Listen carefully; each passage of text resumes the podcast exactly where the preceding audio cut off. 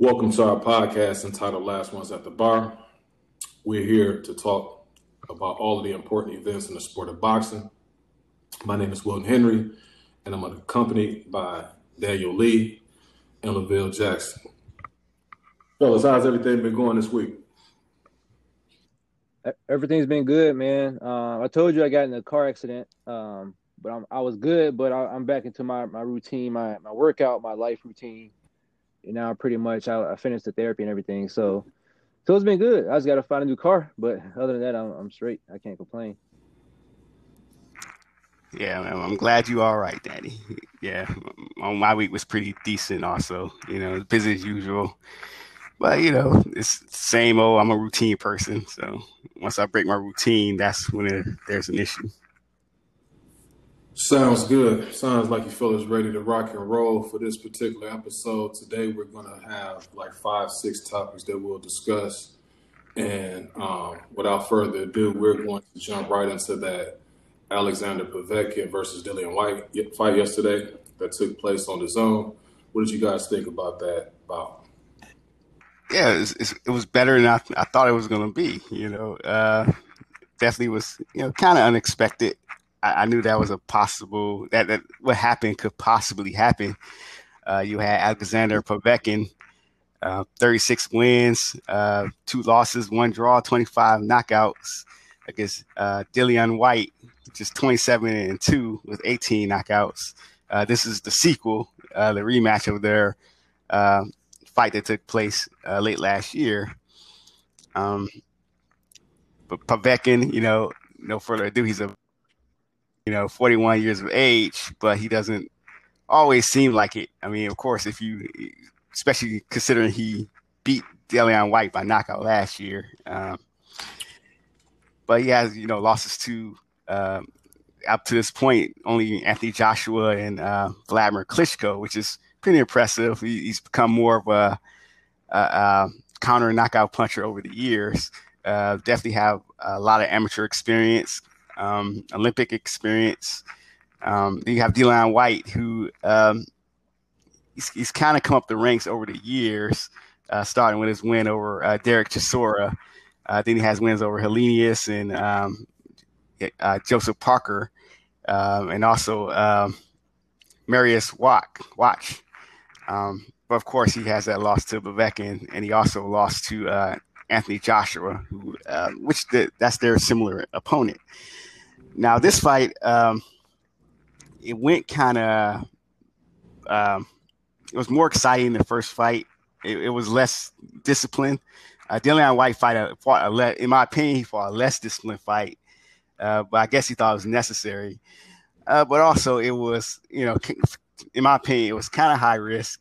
Uh, he came out aggressive. Uh, he still, you know, did a good job working behind the jab like he did the last fight, but he, he just pretty much went at uh, Povetkin, and uh, it was interesting because to see Povetkin that right hand was like, I mean, even though Povetkin was was winging him uh, counter right shots, um, it, there's always a fear like, man, why he's gonna get caught again by one one of those shots? He's gonna get put down, um, especially considering how he was coming into this fight.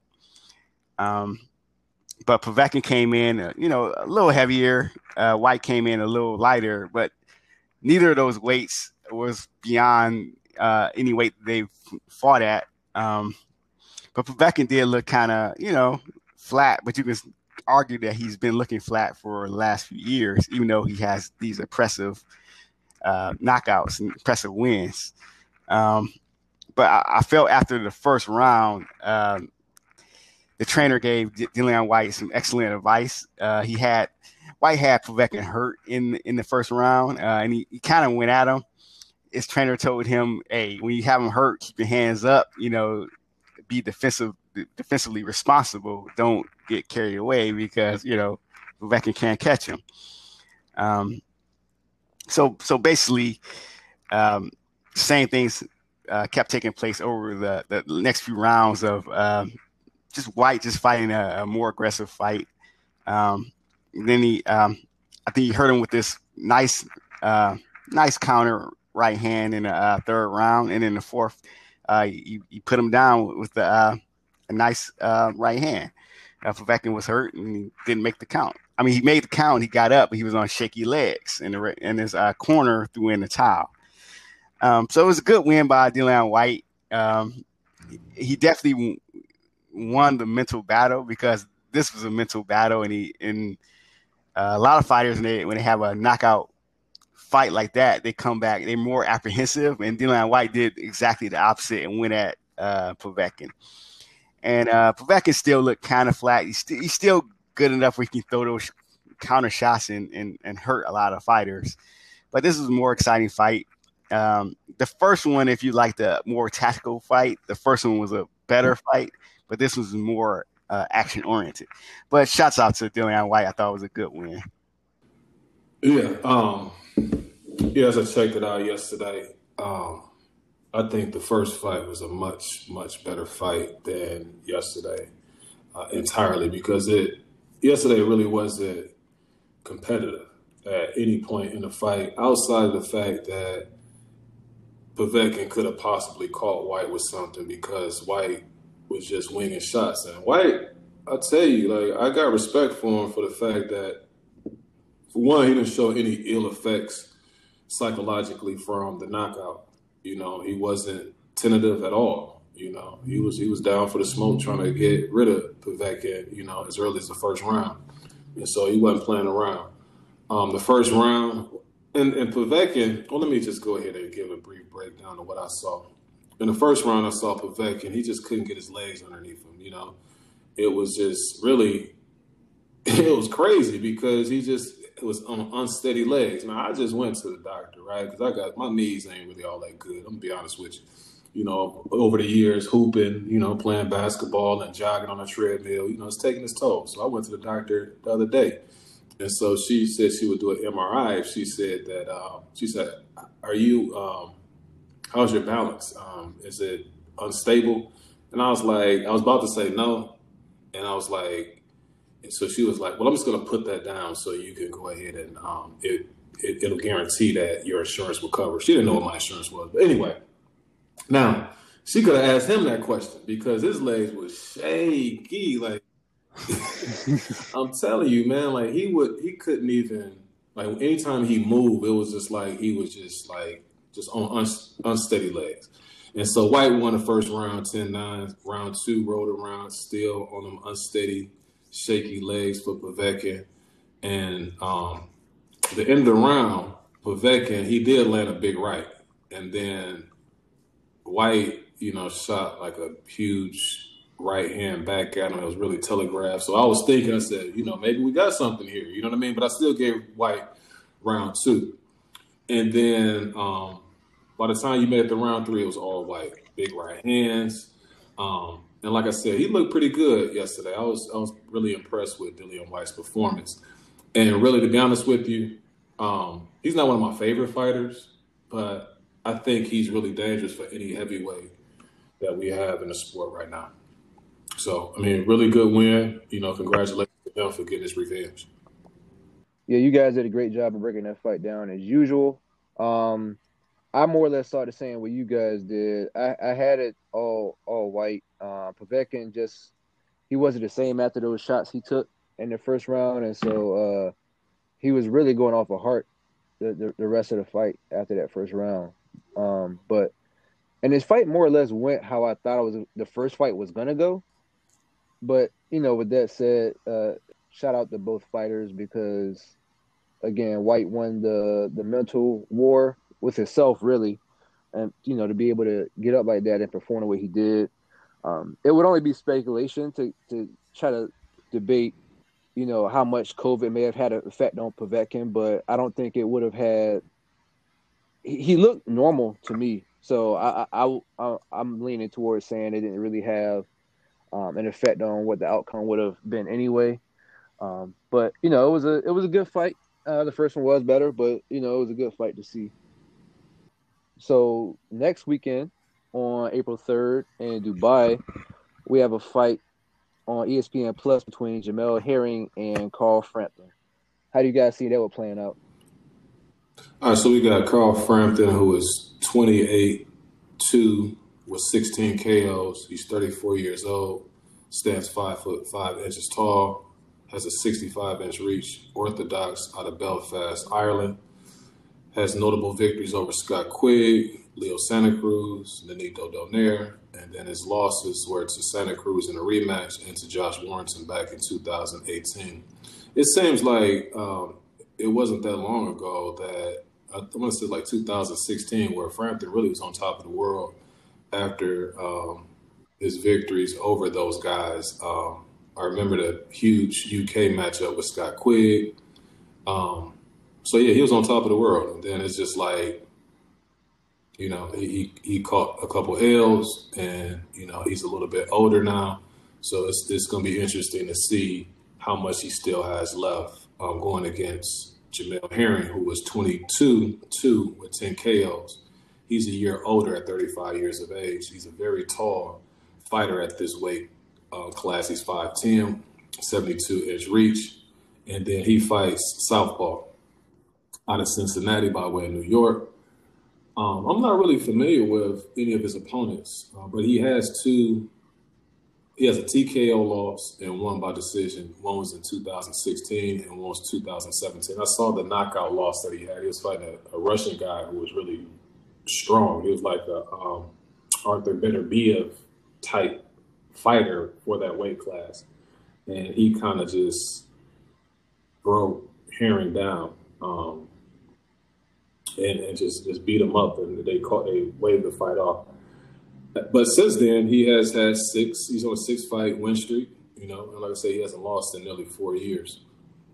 The other fight that I saw him fight, I, I want to say this is his most recent fight against Lamont Roach in 2019. He may have had a fight since then, but he was looking really good in that fight. That's when I, I, I noticed that he appeared to have put everything together as far as using his size, um, jab, you know, just working those angles and, and things of that nature. But there's a part in the fight where the ref could have called a knockdown. I don't know if Herring has a weak set of whiskers because the guy clipped him in exchange and he began to do the boogaloo. And it could have been called a knockdown because the, the ropes held him up. Now, and again, I haven't seen him fight anybody like there's nobody on his resume that I remotely even heard of. Um, so that kind of worries me about him. Frampton, on the other hand, he's had a who's who in that weight class, with the exception of him avoiding Rigo um, at all costs. But he's been in there with stiff competition. Herring is a guy, like I said, if he can stay disciplined, keep Frampton, you know, at the end of that stick, I think that he could win the fight. But just based on Frampton's his resume, the work that he put in, um, and the skills that he has, he always he, he's pretty accurate once he gets inside. And I think that at some point in the fight, he's going to land on Herring, and it's going to accumulate. Either he's to it's to get to the point where Herring is going to, going to like quit, or the I, I shouldn't say he's to quit, but probably his corner would throw in a towel, or the referee's to stop the fight. So I'm to go Carl Frampton by late stoppage. Yeah, you you hit on a lot of good points. One of the things that really stands out to me is just the physical stature of the two. Uh, Herring is 5'10 with a 72 inch reach, uh, which is a pretty big advantage in that weight class. And Frampton is 5'5 with a 65 inch reach. So, you know, off top, Herring has, um, you know, quite the physical advantage. However, like you said, he doesn't really have the pedigree like that. Uh, his last fight was a DQ win versus Jonathan Oquendo in September of last year.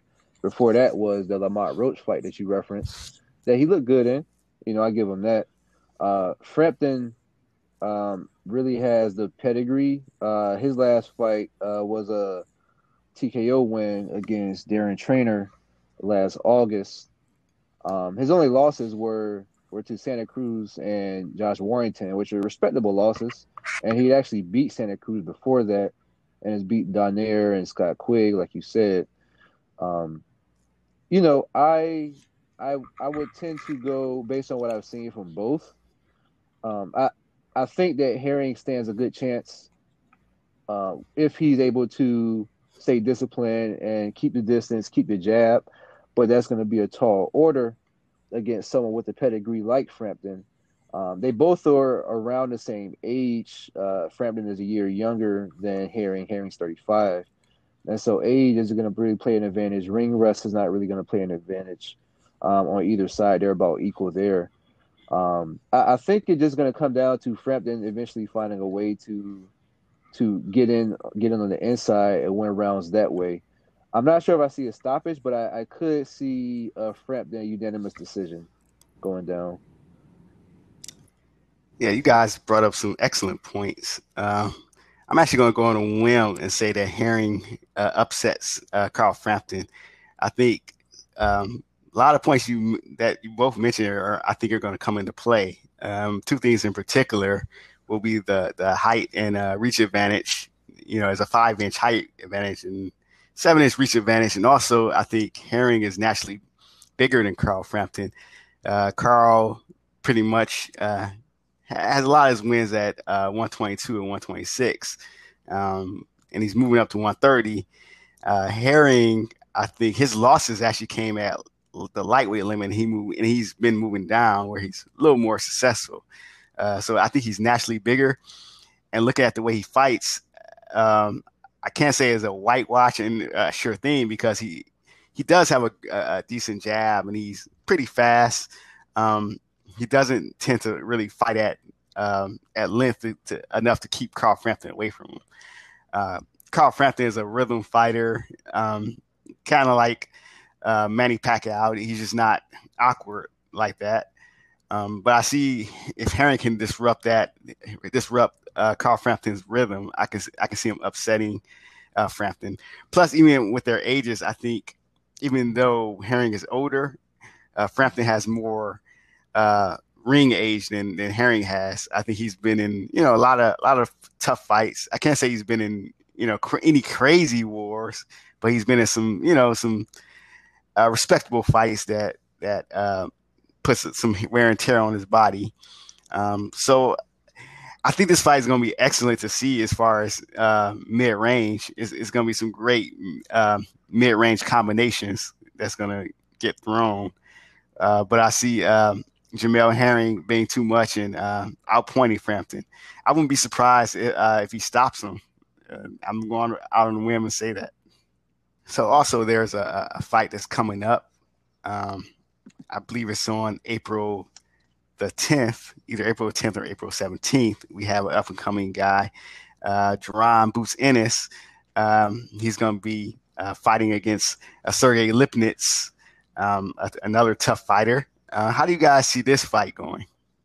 Yeah, so just to lay it out, we have um, Ennis, who is 26 and 0, 24 knockouts, uh, 23 years old, 5'10, 74 is reach. We have Lipinets, who is 16 and 1, 16, 1 and 1, 12 knockouts, 32 years old, 5'7, and 67 inch reach. Um, Ennis doesn't really have any standout wins yet. Uh, he most recently had that no contest versus uh, Chris Van Heerden in December 20 on de- in December of last year. Uh, Lipinets, uh, his biggest win was against Lamont Peterson in 2019. Uh, he's had losses uh, well, his law, his one loss was to Mikey Garcia in 2018, uh, who was no slouch himself, of course, but um, and he most recently had a majority draw against Custio Clayton in October of last year. Now, um, now to his point, uh, Clayton is ranked fourth in the WBO and the IBF, so you know he's not like a big name necessarily, but he's no slouch either. He's undefeated, undefeated, uh, older guy, um, pretty solid fighter. Um, Lipinets is a warrior, but I'm not sold on his skill set in terms of stepping up to the next level. Based on what I've seen from him in, in his fights and since the Peterson fight, I think that, and you know, I don't want to take his win away from him, but um, you know, Peterson had been in a lot of wars at the time. Peterson was on the tail end of his, of his career, and so you know, it could very well have been more about Peterson than than uh, Lipinets. Uh, he did do some solid body work against Clayton, and he did some solid infighting. Um, he didn't do enough to stand out, you know, in terms of getting uh, the points on his side, of course. But um, you know, on the other side of that, you have a young lion, Ennis, who is one of the top prospects. Those with bad intentions. He has youth on his side. Um, you know, I think he'll be looking to get a statement win here, especially after the no contest in December. He didn't really sustain any damage because it was so early on in that fight. Uh, he's on a 16 fight knockout streak. Lipinets has never been stopped before, and so uh, I think this is a perfect opponent for for him to to make that statement in. And so I could see I could see maybe a seventh or eighth round stoppage here, to be honest. Yes, I think this is an excellent fight for uh, Jaron, and it's an excellent step up fight, especially coming off that uh, no contest that you know uh, probably should have was going to be a win, but it ended up being no contest. Um, but of course, Lipton, as you stated, he only has one loss to Mikey Garcia. You know, he's been in some some respectable fights. Um, the one with Peterson does stand out, um, being Stop Peterson. But also, I think, like you said, it, it was uh, uh, more wear and tear on, on Lamont Peterson because it really, score wise, you could say Peterson was actually in that fight. I mean, he would have survived to the end, he could have won it.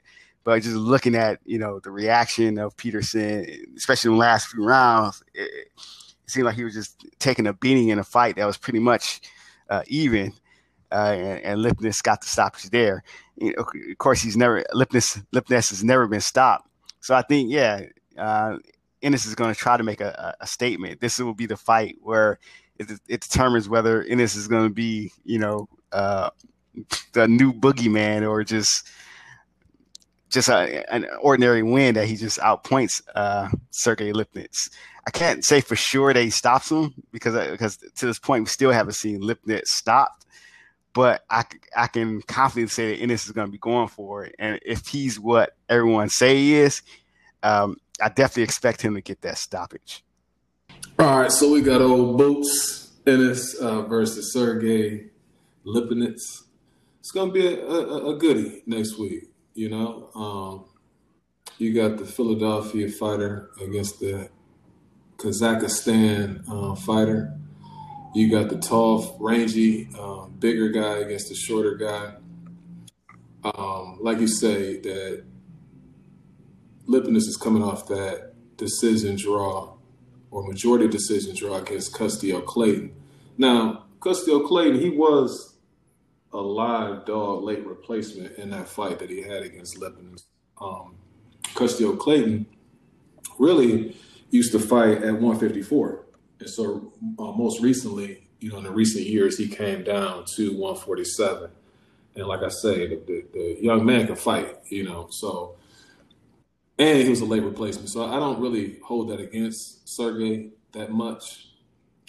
Um, but the biggest thing that Boots is going to have on his side is going to be the fact that that reach, right? And so he has a 74 inch reach. That's a really long reach for a 147 pound fighter. And Lipinets is on the opposite end with 67 inch reach.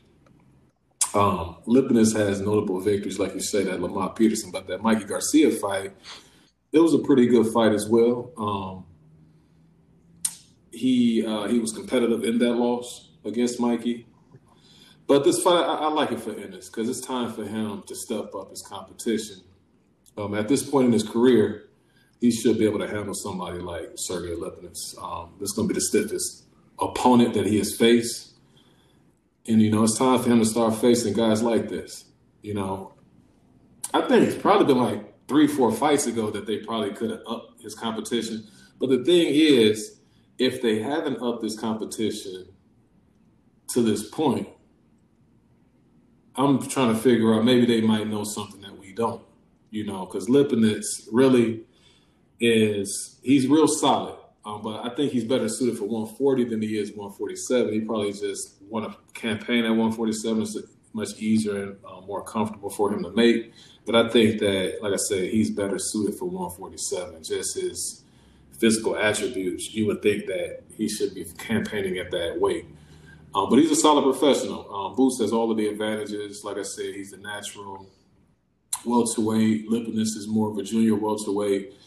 Boots gonna have advantages in height, speed, power, reach. I mean, you name it. And um, like I said, if things get tough for Boots, you know, at the end of the day, I think he can keep that stick out on Lipinets and, you know, cruise to a decision victory if things get kind of, you know, tricky at some point in a fight. I got Boots by decision. I think um, Lipinets, he's, he's pretty durable, although he's a smaller guy. I think he's durable enough. And I also think that he's enough of a threat offensively to keep Boots from just steamrolling them. So I got Boots by um, pretty wide margin. I would say like four or five rounds, um, getting a 12 round decision.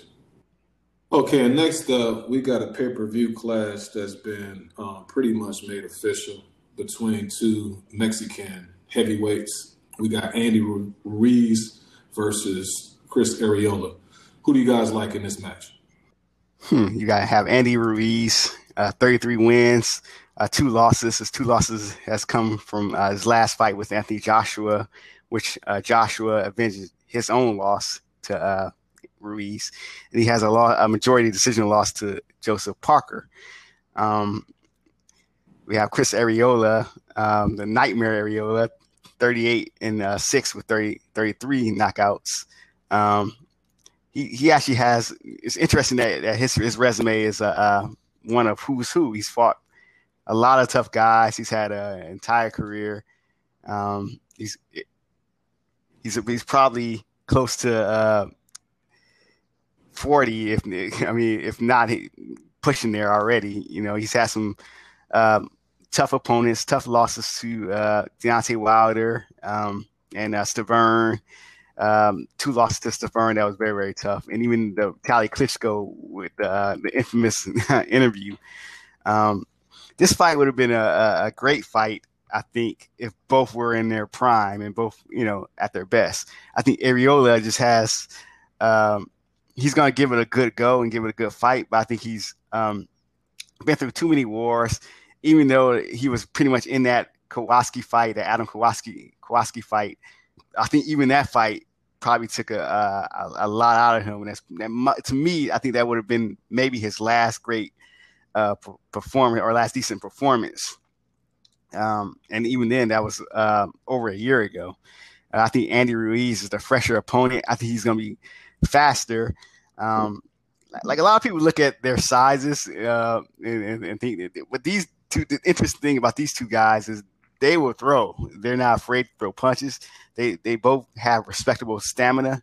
Uh, they both have pretty good chance. I think Ruiz has the, the, the much better chin, and I think that, that's it's going to play out. Even uh, Ruiz hand speed, uh, the, even before the uh, Joshua fight, uh, I saw him fight someone. I can't remember who it was, but the first thing I noticed about Andy Ruiz was his hand speed and and how some of his punches were compact. Uh, and, I, and I, even even then, even off uh, short notice, I thought if Anthony Joshua wasn't careful, that Andy Ruiz would be be trouble for him. So I think that hand speed is going to play into this fight. I think Ruiz is a little bit sharper, and I think uh, Chris Arreola again is more worn, uh, torn. So I see Andy Ruiz uh, stopping Arreola probably mid to uh, mid to late round stoppage. Right. A few other things I was gonna I, I want to mention is the fact that Ruiz is 31, so he, he's he's nine years younger than Arreola. So Ariola Arreola is 40 years old. Um, you got the reach factor there. I mean, Ruiz has a 74 inch reach. Arreola has a 76 inch reach. And then Arreola is like two inches taller at 6'4. Ruiz is 6'2. Um, I think, like you said, for Arreola, like when you think about his resume, he has a really good resume, but he's more known for those notable losses than he, than he is more so for any signature victories. Like you say, he has losses to Klitschko, Adamek, Stiverne twice, Wilder. Um, he also beat guys like I, I, haven't seen him actually beat a guy the caliber of uh, Andy Ruiz. Now he has victories over guys like Chaz Witherspoon, Eric Molina, Seth Miller, but you know I, they're at a certain level. You know that. Let's say, for instance, we're talking about Mike Tyson Punch Out. Like they the lower level guys. You know what I'm saying? Like they lower level. I don't, I don't want to disrespect those dudes, but they're not like um well, Soda Popinski. No, Soda Popinski is a mid tier guy. Like he, okay. he, like once you get from like Glass Joe, and then you fight like King Hippo, Don Flamenco. You know what I'm saying? Like they're in that area. I think that those guys are more so like uh when you fight Bald Bull that second time. Like that's an upper echelon opponent. And I don't think that he has, you know, beaten anybody at that level. So uh, with that being said, I think that but I do want to say this about Arreola. Now he did impress me when he when he fought Kownacki that fight that they had. And if, if I'm remembering correctly, at his age, you know, he was had to be he had to be about 39, 38 years old when they fought. And in that fight, he threw like 1,020 something punches. And they said that that was the most ever for a 12 round fight for a heavyweight in CompuBox history. So, you know, he still had a lot left in the tank on that day. But like you said, it may have been his last hurrah, his last effort um, in terms of competing at a high level. But with all that being said, I'm going to say Ruiz by mid round stoppage, just based on Arreola's age, the wars, maybe a bit shot more. and um, he typically comes up short when he fights against that level of opposition in the heavyweight division. Yeah, pretty much agree. Um, and and not for nothing, both of their last fights were in December. Uh, well, Ruiz's last fight was in December 2019. Arreola's last fight was in August of 2019. So it's been a minute, and I don't know what Arreola's routine is like outside of outside of fighting, uh, outside of having fights rather, like what he does between camp. But you know he has had issues with conditioning, and um, and you know Ruiz did too after that first Joshua fight. But the difference between the two is Arreola's is more of a chronic thing and that on top of being an older fighter, it's not really a great setup for him going into this one.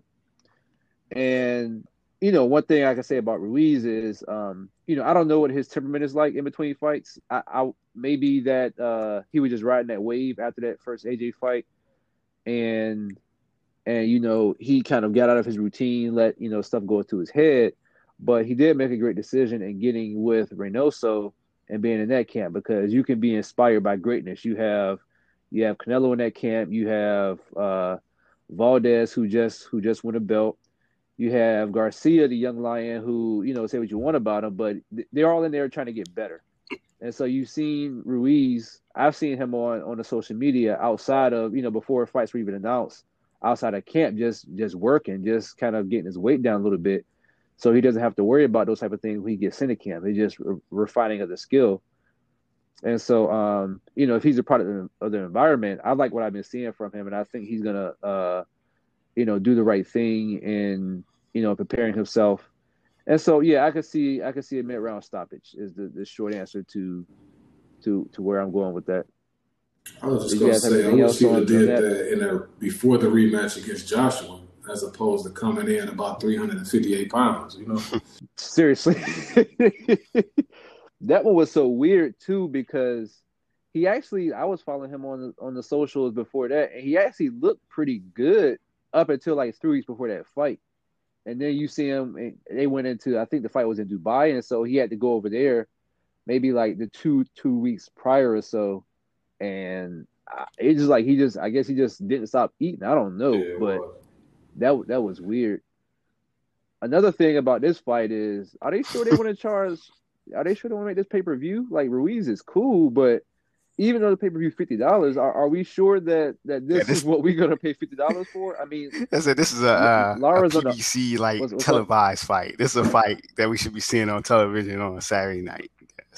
This is for sure a PBC fight, you know, especially his, his first fight back. If he if this is like he fresh off the AJ win, you know, okay, maybe, but he didn't look good in that fight. And I mean, Lara's on the undercard. Yeah, but, check this out know, though. Man. So I, what, like I think what they're banking on is that Ruiz was the first Mexican heavyweight champion, and so he come back, and then he's going against another mm. Mexican, right? And so that's going to be near Cinco de Mayo, and so you're going to have that.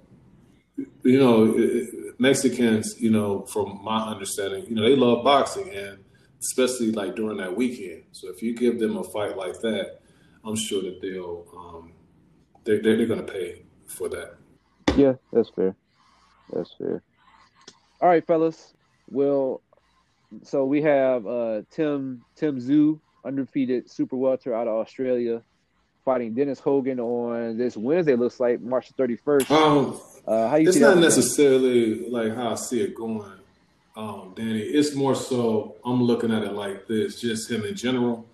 You know, he's the son of Kostya Tszyu, like you say, he's 26 years old, 17 old with 13 knockouts. He's 5'8 and a half, 72 inch reach. He's Orthodox Sydney, Australia. And he's had a notable victory over Jeff Horn last August um, with the eighth round TKO. A lot of people were so happy that he was able to stop Horn, another person to stop Horn, because a lot of people are upset with Jeff Horn because he got that decision over Manny Pacquiao. And so I was just reading the comments of what, people were saying uh, when he defeated Jeff Horn. He instantly became a fan favorite of a lot of um, boxing fans, mainly those who support Manny Pacquiao.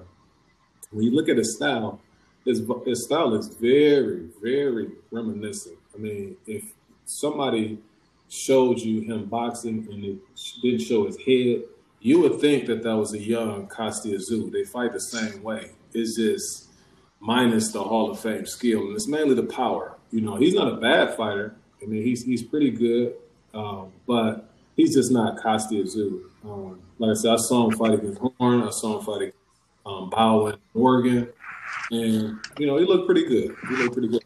I don't know his ceiling. You know how far he can go because I don't see the snap in his punches. But uh, like I said, he's pretty good. He'll be fighting Dennis Hogan, as you stated. I see him beating Dennis Hogan, whether it be a decision or late round stoppage, because Dennis Hogan, he basically has the same style as Jeff Horn, where he comes in basically running in with his head down while he's throwing punches, and then afterwards he'll attempt to clinch. And so that style didn't, you know, go so well for Horn against Tszyu. So I think that he has that style down pat. And so, like I said, I see him with a victory. Um, I think it's more so where does he go from here? You know, I heard him calling out some big name opponents, and um, we'll see. We'll see. I'm sure it'll be a, a, huge event out there in Australia. But you know, if you get a chance, check him out. So now in the news and the boxing community, uh, coming through the the pipeline, um, you know, of course we had um, Mike Tyson come back, and there's been talk of Holyfield coming back, and all these fighters, you know, coming out of retirement.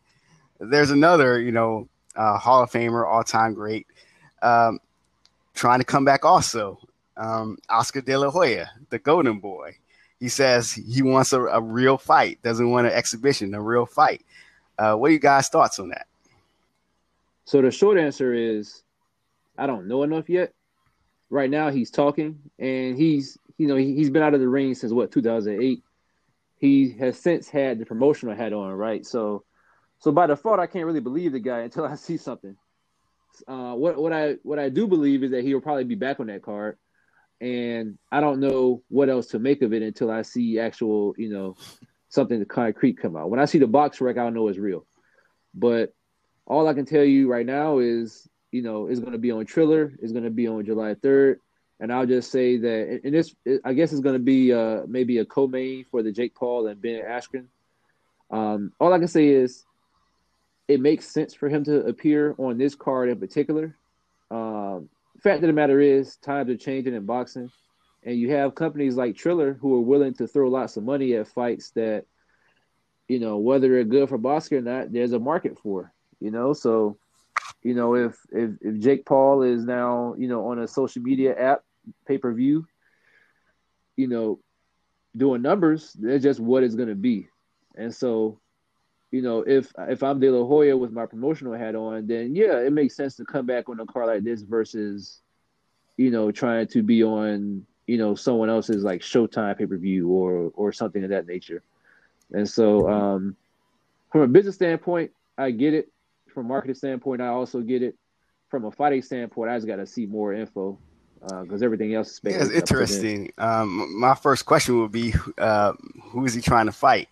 That's my first question with De La Hoya, it is interesting because I thought even after that loss with Manny Pacquiao and he retired, I thought he would not stay retired. Um, I thought he would have come back and probably at a higher weight, probably 154, maybe 160, and fought a uh, at least someone like a, a Corey Spinks or um, a Kassim Ouma to just test the waters and see where he's at. And if he didn't look good, he would just retire.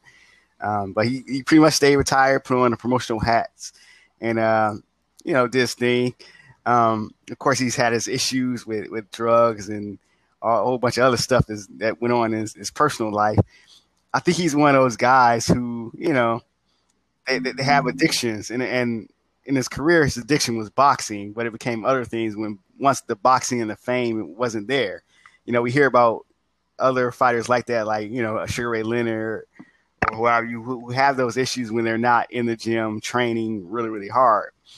Um, I think maybe he's, he's at that point where he sees something that's that's lacking and he wants to, you know, he ha- he's one of those guys that has to be in the gym. You know, he we've seen him out of shape. He's he doesn't seem like he's been really uh, training up until just recently. He's trying to you know get back into shape and and he looks like he's serious. Um, one thing you, you you we always say about Oscar De La Hoya you, you can you can you can laugh at his lifestyle, what have you, but the guy's a real fighter. I think he really has that fire fire in him. Uh, maybe he wants to, to come back and see if it's still there, and see if you know he still has that uh, that itch. And you know, I mean, he's earned the right. I mean, he, he's a he's a he was a great fighter when he was fighting, so he's earned the right to to to to do what he wants if he wants to do that. You know, of course, I I, I don't want to see him get hurt or anything like that. But one thing you can't deny is that he, he was a real fighter and he was, wasn't afraid to fight anyone, even if uh, the odds said he was going to lose. so, I mean, hey, shout out to him. Yeah, man. Oscar says he's coming back.